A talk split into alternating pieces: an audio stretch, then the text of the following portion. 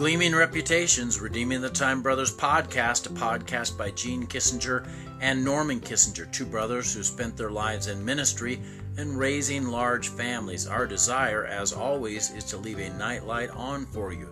That nightlight is out of James chapter 1 and verse 8, where it says, A double minded man is unstable in all his ways. There was a man that went to see a lawyer once, and he said, I'm getting ready to go into business, a business transaction with a man that I do not trust. I need you to draw up a contract that is ironclad, that will make sure that there's no way he can take advantage of the situation or of me. The lawyer looked at him and he said, There is no grouping together of English words that can stop somebody that has ill intent towards you, that intends to deceive you. He said, There's no contract that will protect either one of you if even one of you sets out to deceive the other. It's his understanding that there's nothing that is as good as an honest man or honest woman. God's design and desire is that we build sterling reputations and character uh, by, by being exactly who we say we are. That means that we live with integrity. I- integrity comes from the word integer and it means one, not duplicitous, not double, not hypocritical. The word hypocritical is comes from the, the Greek masks of drama and comedy, one smiling and one frowning or crying, and it means one who wears a mask.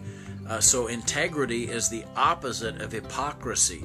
And what God wants from us as born again believers is that we be individuals who have a sterling integrity, where we mean what we say, we say what we mean, we live where we are the same no matter who we're around, no matter what the crowd is doing, we live with integrity.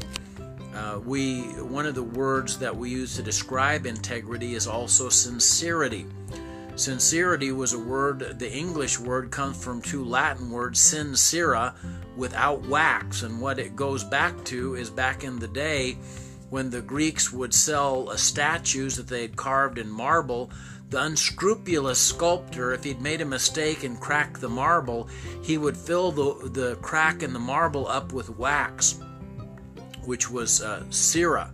And uh, in order for the reputable uh, uh carvers, in order to sell their works, they would put it out into the sunshine where any cracks, any wax would melt away, and they had a sign that said Sincera without wax. That there was no fraudulent stuff going on. It was exactly as you see it.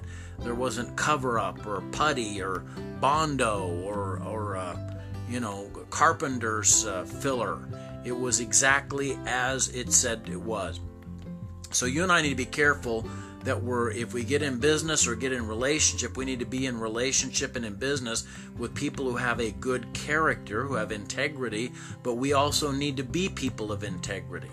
And so that we're the same no matter who we're around. We're sincere with we're without wax. Let's pray.